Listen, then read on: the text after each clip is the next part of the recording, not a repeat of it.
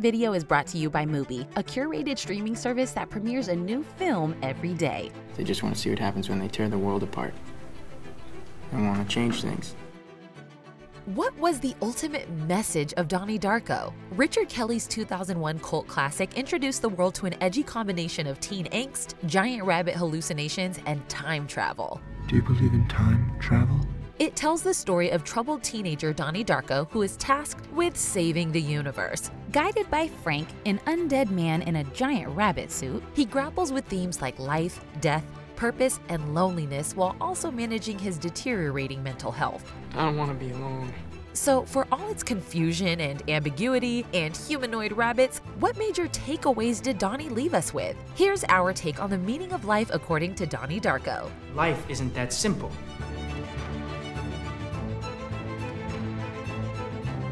If you're new here, be sure to subscribe and click the bell to be notified about all of our new videos.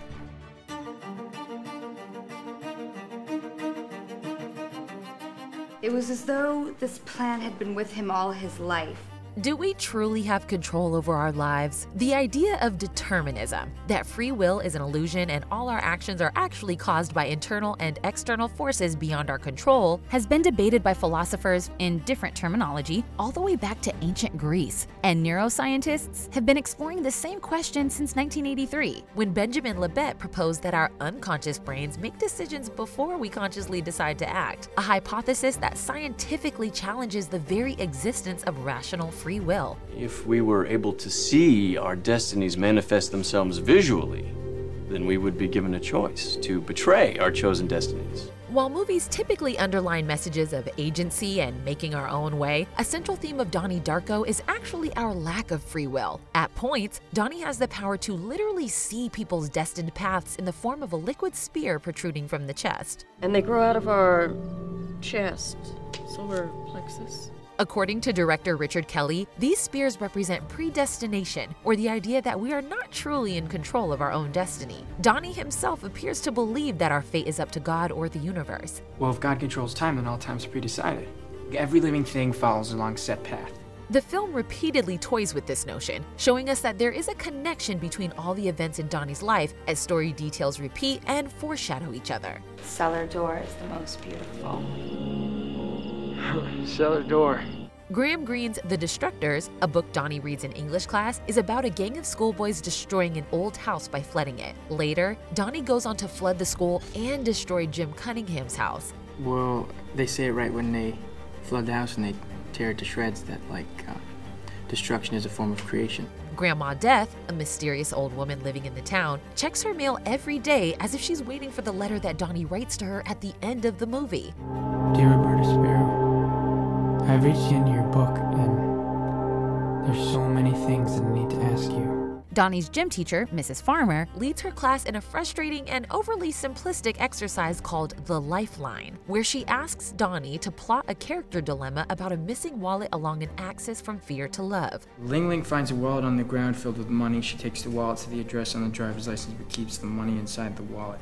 Later in the film, Donnie finds a wallet on the ground that belongs to Jim Cunningham, the motivational speaker who wrote the book On the Lifeline. And when Jim Cunningham gives a talk at Donnie's school, he tells the story of a boy whose life was destroyed by fear. His name was Frank. The same name as the six foot tall rabbit that warns Donnie about the end of the world. On the same night that a jet engine mysteriously falls from the sky and crashes into Donnie's bedroom, Frank lures a sleepwalking Donnie from his bed to tell him about the world's impending end. 28 days, 6 hours, 42 minutes, 12 seconds. That is when the world will end. As he continues to appear in Donnie's life, Frank starts to make cryptic and severe demands of Donnie, never offering an explanation. Donnie questions and grows frustrated with these orders, but nevertheless, he obeys them, illustrating his lack of free will. I have to obey him. He saved my life. Although it's Donnie who floods the school, sets fire to Jim Cunningham's house, and even shoots Frank, Donnie is both subtly and explicitly guided by Frank towards every decision he makes. Every living thing follows along set path and these decisions lead him toward his destiny. Donnie bonds with Gretchen as a direct consequence of the flooding Frank told him to do. I'm really glad school was flooded today. Why is that?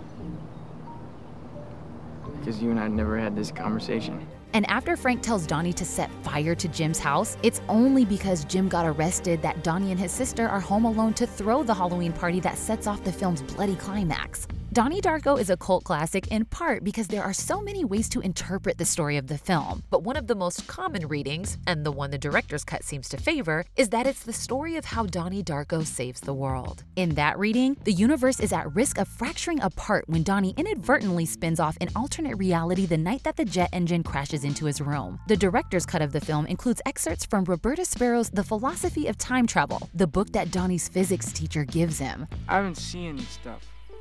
And there's there are chapters in that book that describe the stuff I've been seeing. The pages of her book detail the exact process by which this alternative universe, or tangent universe, is created via a metal object, like a jet engine, that she calls an artifact vessel. Her book explains that in order to restore balance to the timeline and eliminate the tangent universe, Donnie must realign his reality with the original primary universe. In that timeline, when the jet engine crashed in the night, it killed Donnie in his sleep. So, in order to restore balance to the universe, Donnie needs to die. I was smashed by a jet engine. What was his name? Donnie. Donnie Darko. In that interpretation of the story, Donnie isn't merely wrestling with the idea of free will, he's facing the objective reality that he really does have one predestined path in life. And diverging from it isn't just morally wrong, it could bring about the end of the world. By even unintentionally veering from his predetermined path in life, Donnie nearly rips a hole in the fabric of reality. We learn at the end of the movie that Frank isn't actually a malignant or demonic force, he is just another kid, one who happens to be at the wrong place at the wrong time. In the climactic Halloween scene, Frank and his friend unintentionally hit Gretchen with their car and kill her. In response, Donnie shoots Frank dead in a moment of passion. What are you guys doing in the middle of the road, huh? What are you thinking?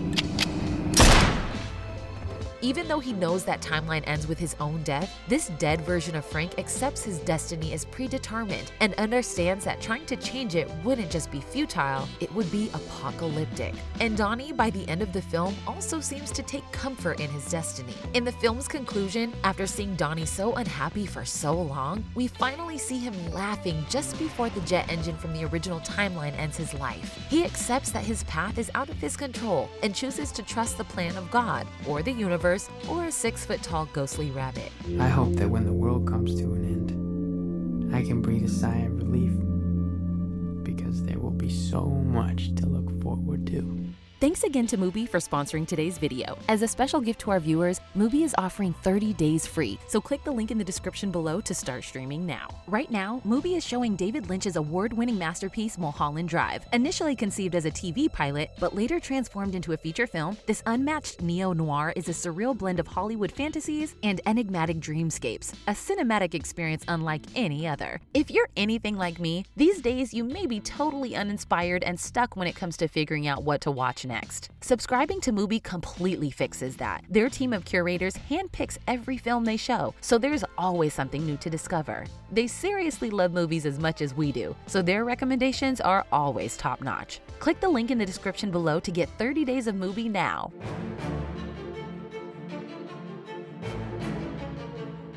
As Donnie grapples with these questions about destiny and free will throughout the movie, he exhibits traits of nihilism, the belief that life is meaningless and nothing matters. I don't think that you have a clue what it's like to communicate with these kids. We are losing them to apathy, to this prescribed nonsense. They are slipping away. As Donnie demonstrates, it's easy to feel like there's no point to life when your destiny is part of a fixed path that you can't control or purposefully influence. The search for God is absurd. It is if everyone dies alone. But one of the movie's points is that life's answers aren't so simple. On the other end of the spectrum, Mrs. Farmer is obsessed with viewing all the choices we make in life through the narrow lens of Jim Cunningham's lifeline. Fear is in the negative energy spectrum, and love is in the positive energy spectrum. When she brings Jim Cunningham into the school to promote his false binary of everything in life being defined by either love or fear, Donnie sees through his superficial ideology. Empowered by his nihilistic worldview, Donnie has mental clarity. He's not afraid to face that life could be meaningless and, to be honest, that these comforting lies people tell themselves might be garbage. This frees him up to call Jim Cunningham out to his face. Are you telling us this stuff so we can buy your book? Because I gotta tell you, if you are, that was some of the worst advice I ever heard. But Donnie doesn't give in to full nihilism. Even as Donnie reckons with the possibility that life has no meaning, he still finds moments of joy. He makes jokes with his friends. What's the point of living if you don't have a dick? enjoys his relationship with Gretchen, and does things that make him happy, despite knowing that the universe is about to end. Donnie Darko teaches us that even if it turns out that life has no one meaning, we can still have a good time, care for each other, and make our own meaning while we're alive.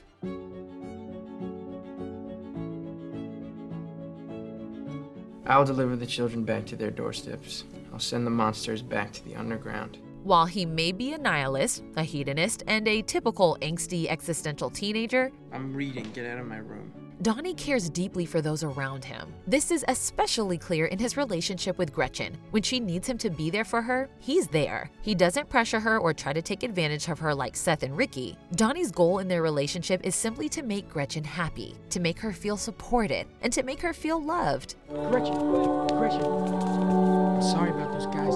At the end of the film, after Gretchen is killed in the car accident with Frank, Donnie makes the ultimate sacrifice for her, killing himself so that she can live. His decision to rebalance the universe and save the world is driven by his desire to save Gretchen. Gretchen shows the same love, care, and support for Donnie throughout their relationship, even when she doesn't really understand what he's going through. She also calls out Donnie's nihilistic attitude, pushing him to find meaning in his own life and in caring for others. These rabbits can talk, they're the product of the author's imagination, and he cares for them, so we care for them. Otherwise, we've just missed the point. In fact, Donnie is given lots of support and affirmation throughout the film, sometimes from unexpected sources. Even though his parents don't understand him in classic teen movie fashion and don't always know the best way to address his mental illness, their love for him never wavers. And while Donnie might not always accept their love, their unconditional support and care helps him enjoy his life. Whatever will help him, really, is. That's why we're here. They validate his feelings and ask for nothing in return, which teaches Donnie how to love others, even when he has difficulties loving himself. How's it feel to have a wacko for a son? It feels wonderful. Donnie's therapist also shows genuine care for Donnie, a notable contrast to the common trope of the antagonistic or manipulative psychiatrist. You are in the midst of a serious psychotic break. This is what is real. Even Frank, the spookiest character who gives off the fearsome energy of a supernaturally dark antagonistic force, turns out to be simply doing what is necessary to save the universe. Ultimately, his is a radical act of love. Sacrifice for others is so at the heart of Donnie Darko that some interpret the story as a Christ narrative. What did you just say? Our Savior. Donnie's journey towards saving the universe has biblical elements. Characters coming back from the dead, Donnie's supernatural abilities, Frank's supernatural apparition and prophecies. Jim Cunningham even plays the role of a false prophet. I think you're Antichrist. Much like the story of Christ, Donnie Darko is a tale of sacrifice and love. Like Jesus, Donnie dies to bring salvation to humanity. And much like Jesus, in the face of certain death, Donnie still is able to find purpose. His purpose in life is to trust in God's plan and to save others by sacrificing himself. At the end of the film, Donnie restores the timeline. We go back to the morning of the jet engine incident, and Donnie is found crushed to death under the weight of the engine. The timeline resets to before Donnie even met Gretchen, before most of the events of the film. But Donnie's love and care for others still reverberates through to the primary universe. Gretchen bikes by, drawn to Donnie's house despite never having met him. Hey, what's going on? Donnie's teachers, who he grew close with, seemed to sense his loss. And Cherita Chen, the victim of merciless bullying, who developed a crush on Donnie and took comfort in the kindness he showed her, wakes up smiling. Donnie's choice to offer kindness had a lasting impact, even across timelines and universes. Care and love matter, even when it feels like your life doesn't. Donnie Darko raises difficult questions about morality, life's purpose, and who we are. Director Richard Kelly is adamant that there's no one true interpretation of Donnie Darko. There are nearly as many fan theories as there are fans. Some purport Donnie was dead the whole time, others see it as the story of a mental health crisis, and some even say the characters were being controlled by aliens the whole time. I'm not going to be able to continue this conversation. Its supernatural elements, creepy rabbit, and time loops may be far from most of our personal experiences, but Donnie's fears of loneliness, his disillusioned attitude towards society, and his struggle with mental health are things many people can relate to. So Donnie's ability to find meaning and purpose in the face of an unchangeable destiny is inspiring to anyone who has ever felt unsure of what to do in their life. You know what? No one ever knows what they want to be when they grow up. You know, it takes a little little while to find that out. The film teaches us that the meaning of life might not always seem clear, and maybe it's pointless to try and find one definitive answer. But even if we aren't truly in control of our own lives, what we can control is how we make other people feel. If we can do good for others, maybe we can give life meaning. And if there is a larger plan or right path to follow, hopefully that's a sign we're on it. I promise that one day everything's gonna be better for you. Thanks for watching The Take. Make sure to subscribe and let us know what you want The Take on next.